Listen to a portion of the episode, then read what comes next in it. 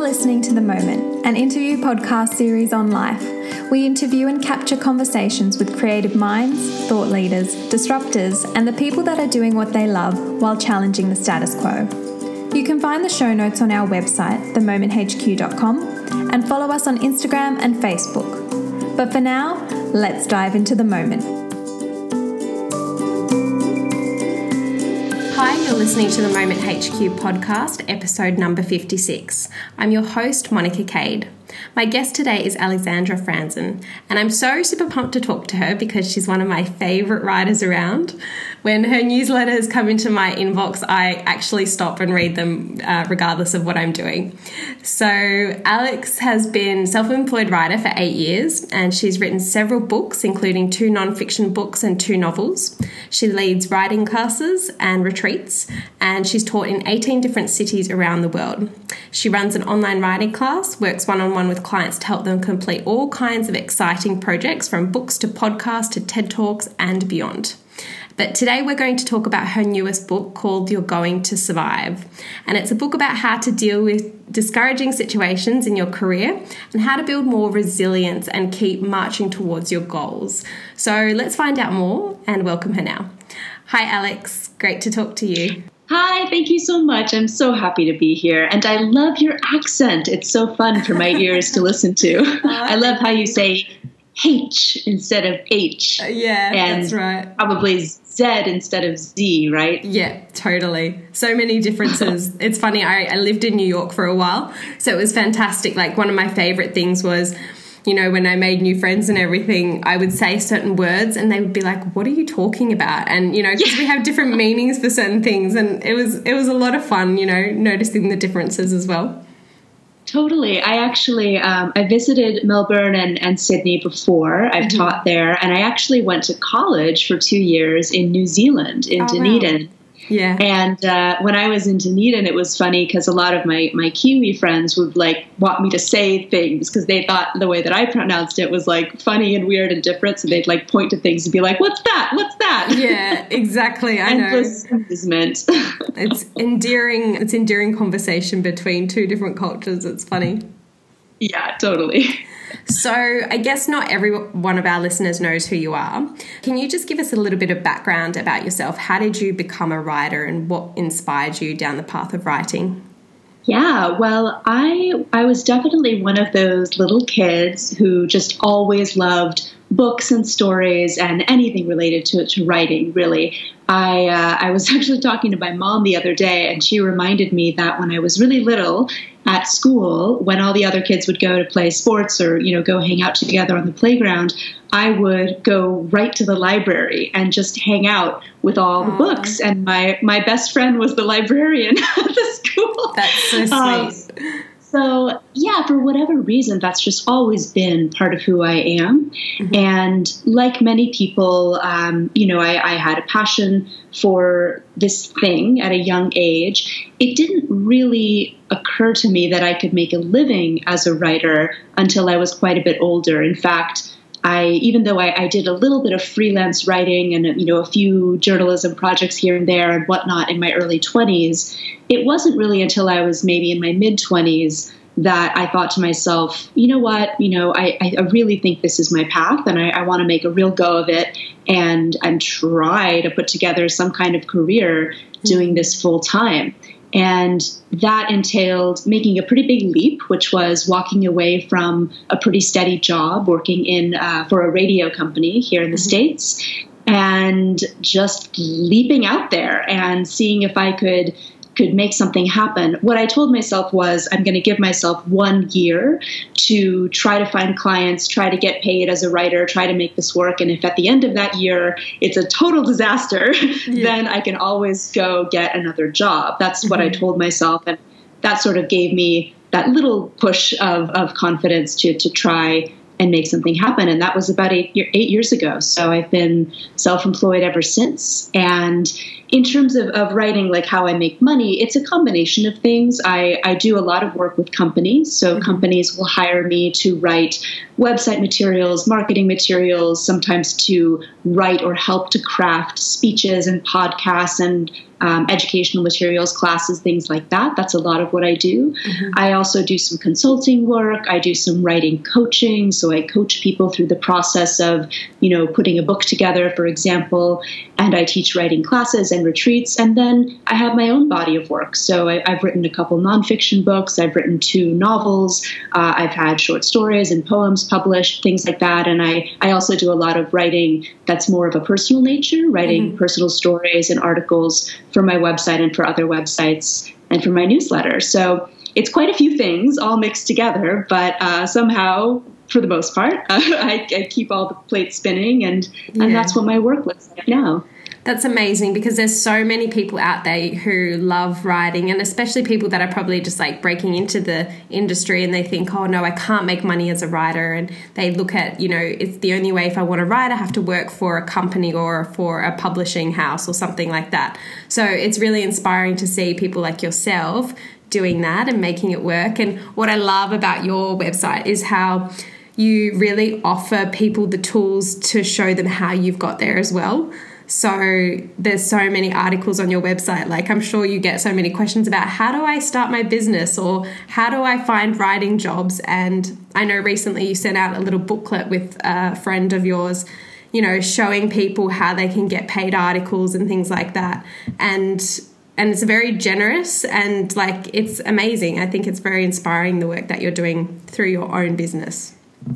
Thank you. Yeah, it's interesting. Throughout a lot of my early life, I, I, had that same idea that you, you know, you can't really make a living as a writer. It's not realistic. You need to have a day job, et cetera, et cetera. And it's just not true. Um, mm. especially today, I think with you know we we have the internet, we have social media. People are doing podcasts. People, I mean, there's there's almost an infinite number of ways that you can make money using writing and communication skills, whether that's being self employed or working with clients or being a social media writer or a ghostwriter or a writer or a copywriter or working for a company or, you know, self-publishing your own books. I mean, it's it's almost endless what you can do if you love writing. So this idea that there's no money in it is just simply false. It's it's mm. a myth.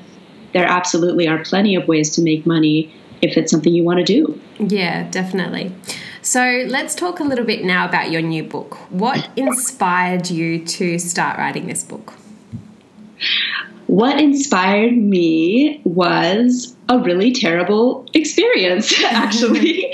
um, so the, the book is called You're Going to Survive, mm-hmm. and the original inspiration for the book was uh, a couple of years ago, I helped my partner, Brandon, who's a chef, mm-hmm. to start a restaurant. We opened a restaurant together, and it was incredibly hard work. It was, you know, long hours, really stressful, very physically tiring. We worked so hard to get this thing going, and, mm-hmm. and I was running, you know, my, my own business as a writer alongside all of this. So I was kind of working, you know, double time. Mm-hmm. And you know, we we got it up and running and, and things were starting to kind of fall into place. We had a little trickle of customers. It was really exciting.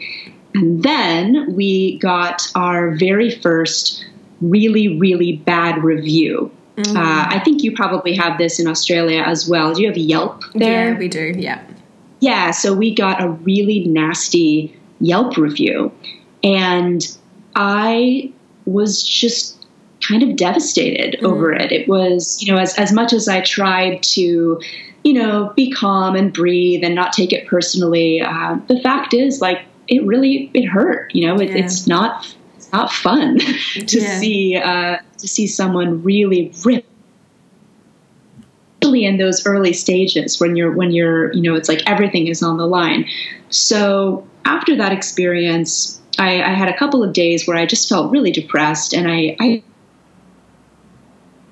about it and I I started to feel like you know I I really need some help like some new tools to deal with stressful situations like this because I'm not handling this very well, to be honest. Yeah. And so I started reaching out to friends and to loved ones and colleagues from all kinds of different careers and industries. And I started asking them, you know, do you have any advice for me? Or do you have a story about a time when you went through something really difficult in your career, you know, whether it's a review or something totally different? Mm. And what happened and how did you get through it and you know what do you do to get through a difficult day mm-hmm. and my friends just opened their hearts up to me and it was so touching to see all of these different kinds of stories um, come to me on the phone via mm-hmm. email every single person that i reached out to was like oh my god i have a story for you everyone yeah. had been through and as the weeks went on, I, I pretty quickly began to feel like, you know, I, I think this is a book. I think this needs to be captured in a book somehow because I know I'm not the only person who yeah. would would feel comforted by hearing these stories and this and this advice. So I started to put together a book and I released it originally as an ebook that I self published myself. Mm-hmm. And then I put together a book proposal and then I reached out to publishers. And then after about 27 rejections, I got a publishing deal for the Yay. book. And yay, yeah. Um, I survived that process. Mm-hmm. And now the book is coming out very soon. It's, I think it'll be officially out on December 15th of this mm-hmm. year, which is super exciting. So that's the, the story of how it all started. That's amazing. And so, what's one of the greatest things that you learnt about yourself in listening to these people's stories and then collating the book and writing it? Oh, that's a great question. You know, I think that when when stressful things happen in our career, whether it's something that happens to you or it's a mistake that you've made, you know, maybe a mistake with a client, you let them down or you made a stupid financial mm-hmm. decision or whatever, you know, when we're going through something tough, it's so easy to feel very, very isolated. Mm-hmm. Maybe you feel ashamed. Maybe you don't want to tell anyone what you're going through. Maybe you feel like everyone else's life is perfect, but you're a flaming garbage pile. You know, it's it's easy yeah. to fall into that place of like, oh my God, I'm a disaster. I'm a disaster. Everyone else is great, but I'm a mess. Mm. And the biggest realization for me in creating this book was that's just not true. You know, mm. if you look around the city around you, every single person is going through something. Mm-hmm. Everyone has rough days and great days, and everyone has shame and stress, and we're all just doing our best to get through this life, you know? Mm-hmm. So it's very, I find it very comforting to remember that every career has its ups and downs, and even the people who may appear to sort of have everything all together, they struggle too. You know, we mm-hmm. all struggle and, and we can all survive. You know, the, the things that feel so horrible in our careers are usually not fatal. You know, we're, we're going, you can get through it, you can march forward, and a couple years from now, you know, this will just be a distant memory, whatever it is that you're struggling with. Mm. Why do you think that we kind of conceal what we're feeling and don't want to share it?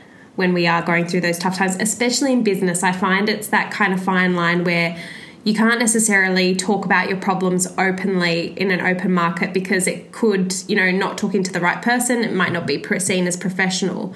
So, why do you do you think that there is a fine line there? Is there an approach that you take, or what's your take on that? Yeah, you know, I think when you're, this is just my personal feeling, but I think when you're like really going through it, like the whatever it is, the situation, the disaster is still happening, mm. I think that's when you want to go to people that you really love and trust. Mm. Maybe not necessarily, you know, your clients or social media audience, but like your mom, your dad, your best friend, your partner, um, you know, your yoga teacher, your therapist, the people who are really part of your inner circle, mm-hmm. and you want to open up to them them, right? Because they're going to give you the unconditional love and the support that you need to get through it maybe later, once you've sort of come out the other side and you've had some time to calm down and you've been able to take away some lessons from the experience that you went through, mm. then perhaps it's the time to go public with that story if you want to. You know, yeah. I, I, don't think that every story needs to be shared publicly, yeah, but if, if you have been through a challenge and you've learned something and you've grown and you feel that perhaps others might benefit from hearing your story, then by all means share it. But mm. perhaps wait to share it until you've sort of arrived at least somewhat on the other side of it. I think that that can, you know, keep your professional reputation intact. Mm. And if anything, just magnetize, you know, more clients and customers to you because they'll be so moved by the story that you've shared and, and the honesty that you are willing to bring forth. Yeah, that's beautiful advice. And I think it's just a reminder for us all to know that we don't have to go through this life by ourselves. Like, we are in this yeah. together and people are there. And I think just in that expressing what you're going through, just even saying it out loud to someone else, sometimes just makes the problem smaller. Like, even if it is a large problem, I'm not saying that's going to make it go away, but it does help yeah. to just express what you're feeling so you don't add further fuel to the fire, marinating on all these terrible things in your mind. Yeah, absolutely. There are people who want to listen, there are people who want to help and you know, even like a friend, if you if you open up to a friend and say, "You know what? I'm really having a difficult time. I could really use a friend right now. Mm. Most likely, they will be so touched that you trust them enough to even ask for that, and they will be so happy to be there for you. It's it's almost like you're giving them a gift. You're giving them an opportunity to to really be a friend and have a deep relationship. So it's uh, it's a good thing, you know, mm. to open up to people when you're going through something rough, for yeah, sure. Totally let's talk a little bit about rejection. So you mentioned 27 rejections for this particular book, but I know, you know, in reading your other writing as well, that you've been through other rejections in life. So how have you how do you approach these situations now? So rejection is just part of life, right? That's we sort of all know that intellectually. Yeah. You know, you're you're not going to get every job that you apply for. You're not going to get your book published on the first try, probably. probably. you know, rejection is is part of life. So I try to remind myself of that and you know, the other thing too is with with the book, for example, you know, I, I emailed uh, my last publisher, and they said, you know, no, thank you, this isn't right for us. I emailed my former literary agent. She said, I like your concept, but I'm retiring, so I can't help you. And I was yeah. like, oh, okay. um, I emailed, you know, several other people that I sort of had a connection with. They weren't interested either. Um, like I mentioned, you know, by, by the end of the road, I, I think it took about 27 tries, you know, 27 proposals, pitches before I found a publisher who was interested. So I, around the 20th or 21st, I definitely started to feel a bit discouraged. You know, okay. who wouldn't, right? I, I felt kind of like, you know, is this just a dumb idea? Is is how long is this going to take before mm. I find someone who says yes? I also started to kind of consider like am I being too limited in my thinking? You know, maybe I should just stick with self-publishing this new edition. Like maybe I don't even need a publisher. Why am why am I so committed to this path? So yeah. there was a lot of wavering and ups and downs, but ultimately I I just felt I felt really strongly, and this may sound like egotistical, but I don't mean it that way, that there are people who need to read this book. Mm-hmm. And because I know how deeply the stories impacted me, and I just felt like you know, there's someone out there having a horrible day who needs to read this book. Yeah. So I, re- I really let that kind of fuel me and motivate me to send out those additional six or seven emails. And lo and behold, that's all it took, you know, to, mm. to then find someone who was interested in publishing it. And and I am ultimately happy that I that I found a new publisher and they're so excited about this project. They've been wonderful throughout the process because it opens up, you know, a few additional doors for me. It means that I'll get bigger distribution in different bookstores and mm. and that's all tied into my mission of getting this book into people's hands, you yeah. know. And so it, it did work out. But, you know, I, I think that's that's kind of what it is. You know, when you have a mission and you're getting rejected, rejected, rejected, rejected, you have to circle back to why am I doing this? Mm, you know, yeah. why why am I doing this so that you can connect to a reason that is bigger than just you and just your individual career because that's what you need. Like that's the emotional fuel that will help you to keep marching even in the face of rejection. Mm.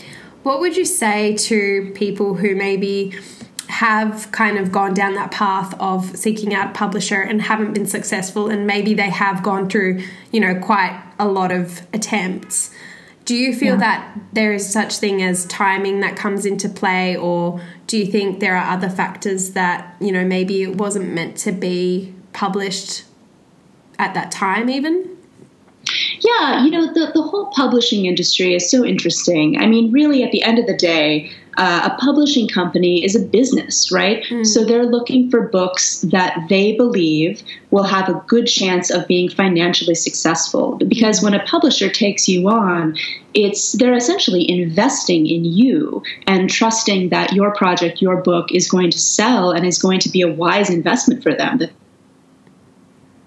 Right? So it may sound cold and calculating, but it's not really i mean they're they're just trying to keep their doors open and stay in business like any other business mm. so you know if you've been trying to get a project published and it has you haven't been successful in finding a publisher you know my feeling is we live in this incredible era right now where there really are no barriers. If, if, you want to put a book or a podcast or a video series or any kind of art project into the world, there really are no gatekeepers anymore. You know, mm there you can always find some way of getting your project out there. Self-publishing is an option for sure.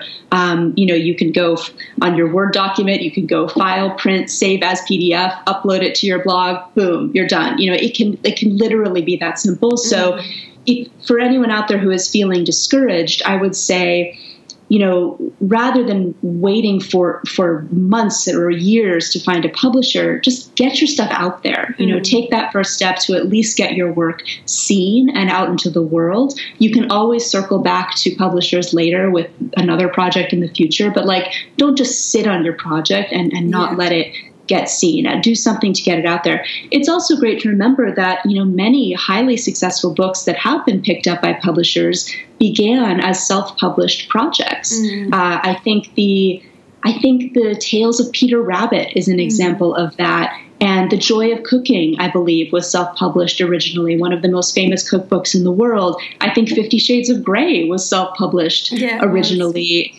Yeah, so you can Google yeah. examples of books that began as just a personal project that then flourished into something bigger because that author was willing to just put their stuff out there rather than sitting on it or, or stuffing it into a drawer in their desk, right? Mm, so, yeah, share your work, get it out there you know, if a publishing deal, you know, is if it's something you really, really, really, really want um, for whatever reason, it is creatable. It may take some time, um, but in the meantime, just keep writing and sharing. That's mm-hmm. the best thing to do, in my opinion. And what's your writing process like? Do you have moments where you just sit down and you just feel like you can't get anything out, or do you have a particular process that helps you get into it? What's what's it like for you? That's a great question. So I I do kind of I guess you could say two different types of writing mm-hmm. in that I have my own writing, my own books and stories and articles, etc., which are usually but not always born out of like things that happened to me. Yeah. But then I also have the writing that I do for clients. So with clients, um, I, I, don't really have writer's block because I have deadlines and I need to get paid. so yes. I uh, and and also because at this point in my career, uh, I'm so blessed with clients who are working on projects that I'm genuinely just so excited about. So I, I can't wait to to work on this stuff. So that that usually goes pretty easily.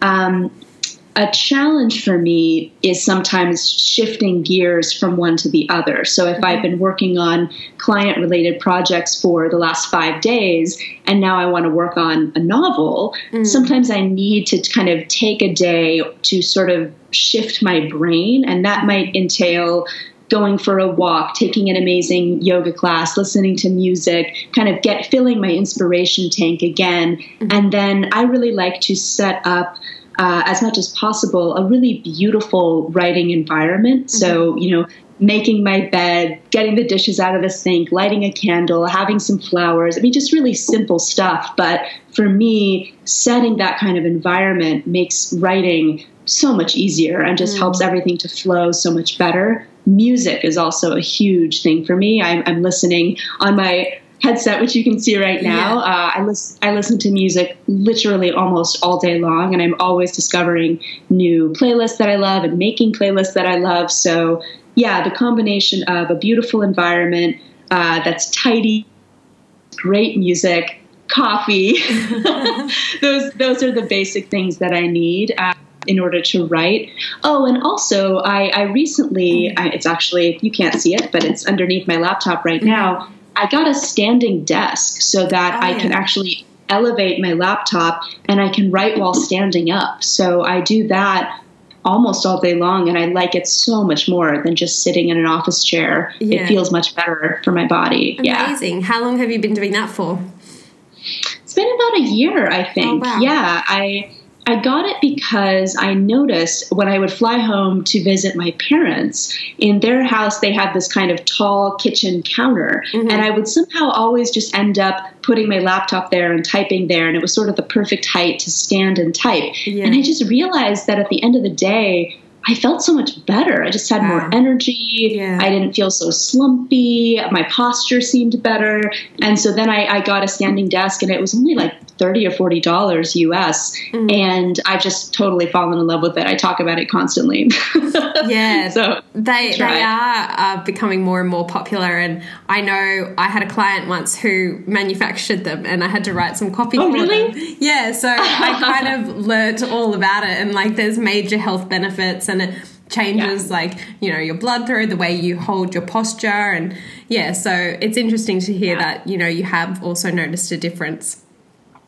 I have. The next thing I need to figure out is some way that I can have the standing desk with my microphone and be able to stand and do podcasts because I, I don't have quite the right configuration for that yet, but that'll be next. Yeah, you'll need to get like one of those taller stand up um, mics because I think we have the same mic. I can kind of see yours now a little bit, but um, yeah, you might have to or rig it up somehow.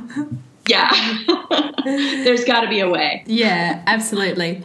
Can you tell me what is it that you love about words?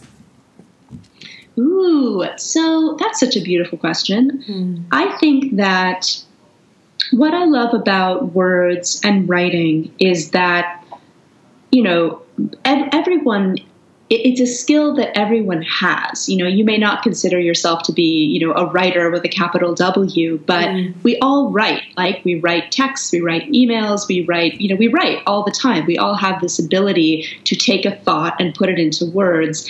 And what's so powerful to me about writing is that it's one of the most simple and direct ways to make a difference in someone else's day. Hmm. You know, just by sending a text that says, I love you, hmm. or I've been thinking about you, or are you doing okay? I, I know you've been going through a rough time, or did you know that you're amazing? I mean, with literally just four words or three words in a text message, you can change the way that someone feels. I mean, think about that. Like that's that's amazing. You you wiggle your huge. fingers, you put some words in a row, and you can change someone's day.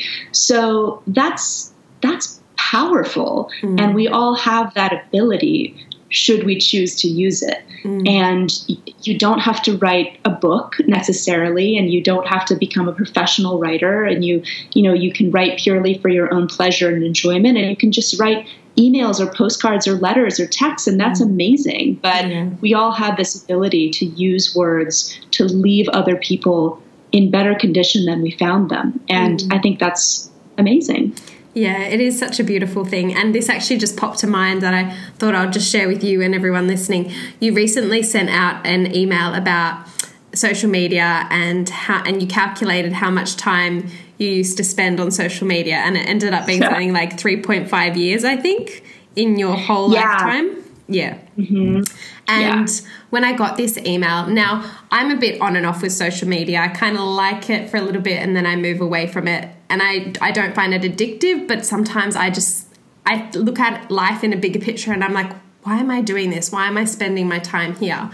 And so I got Yeah. your email and it obviously got me at a specific time because it hit home so hard. I was like, oh my God, 3.5 years. Like, how many hours have I been spending so far? And um, and I forwarded it to a friend as well, and she read it, and she actually I didn't know this until she wrote a blog about it, but she was very moved by it. I know she told me that much, and she's thought, I'm going to look at how I'm utilizing social media throughout my day. She's also a writer. And so, and then two weeks later, she wrote a blog post about it and how it had transformed her life and how it transformed her, the way that she works and how she has more energy and mm. all these different things. And I thought, isn't that beautiful? You know, like you just wrote this email that you felt to share. It moved me, and then I sent it to someone else. It moved someone else, and it had an impact. And I think what you're saying is so correct. You know, words have the power to move people and they can be so simple and I think we forget that we can have an impact on it on the world, but it doesn't have to be on a grand scale. It just starts, you know, through each individual. Thank you for sharing that story. And it's so true. I mean, a, a blog post, an email, a text, these relatively small writing projects can actually have such a big ripple effect often a ripple that we're not even aware of. You know, you, you may not know the full impact of a single to a friend, mm-hmm. and it's uh, it's a beautiful thing. You know that we all have the ability to create that positive ripple in the world. Mm, absolutely.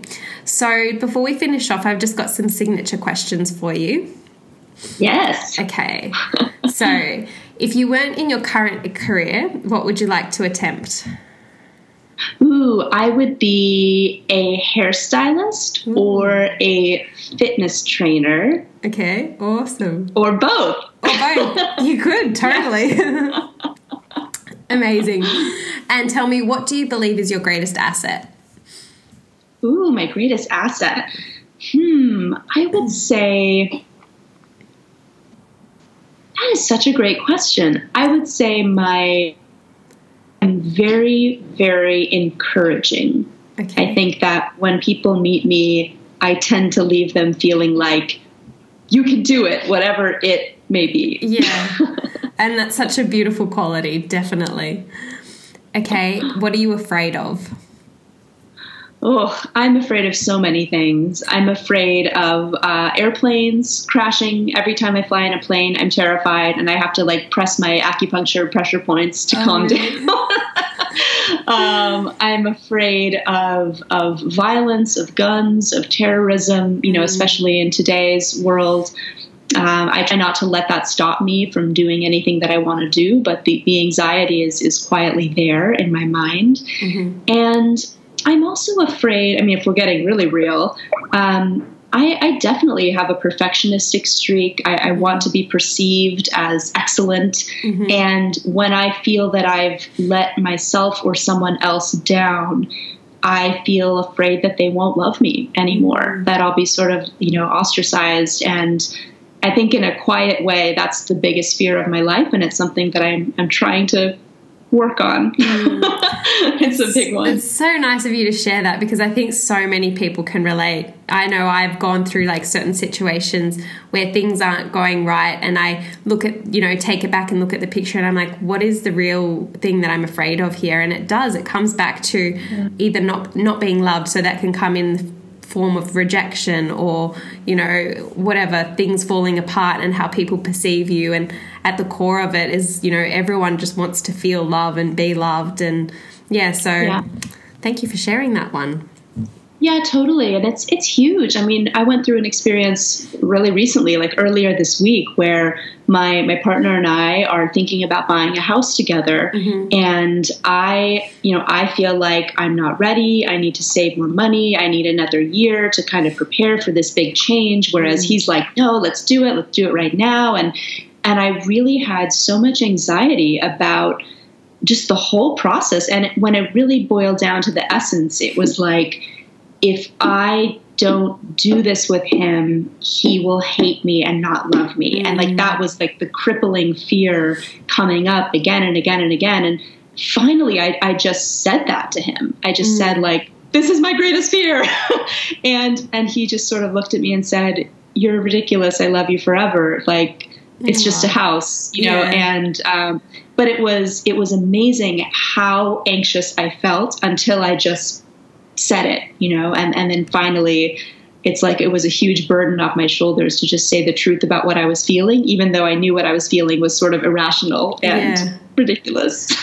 it's it's interesting that you say that. I feel like my recent lessons have been around that to really just say what I'm feeling because a lot of the time you know what you're feeling is kind of sometimes it's silly and sometimes you know it's not really true but it's how you feel and yeah to just say that to someone because a lot of the time you know you hold a different energy within you when you've got that in there and you're like nope everything's fine and you're trying to right. like you're like, doesn't look fine. Um, I know, and you're not fooling anybody. Like the people who know you are like, what What is up with you? Like, Yeah. what are you doing?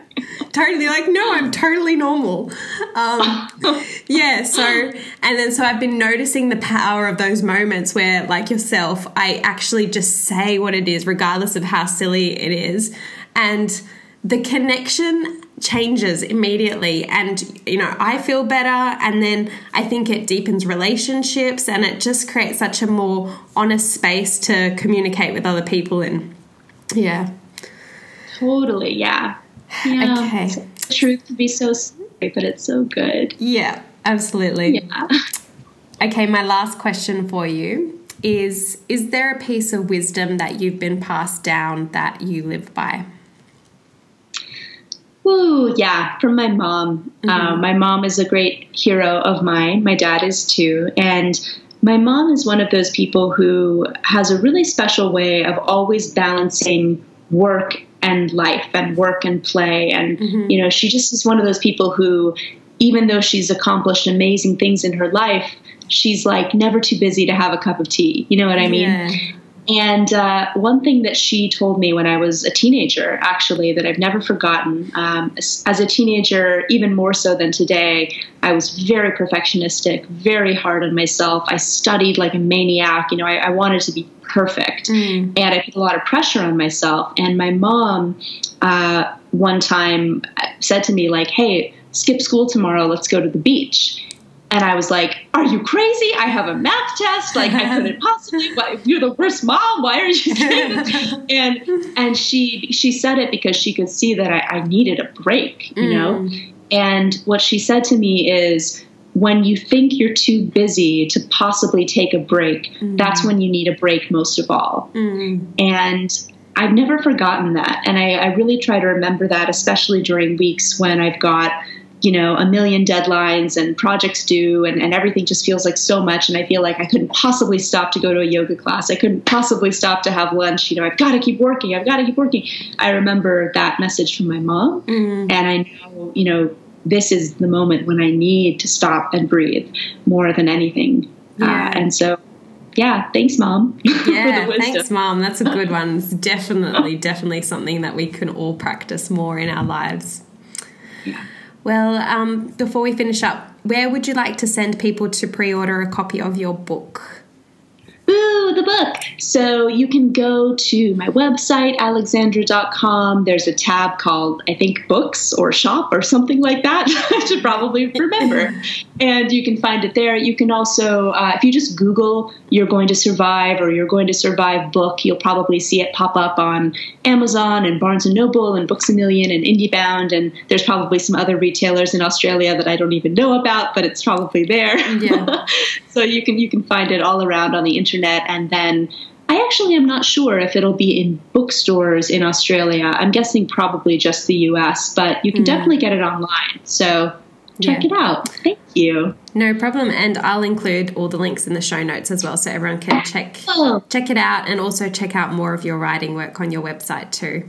And I highly recommend subscribing to your newsletter. It's worthwhile. ooh, thank you. I do, I enjoy making my newsletter very Yeah, much. They are the best. All right. Well, thank you so much for your time today. It was such a pleasure chatting with you. So much fun. Thanks for having me.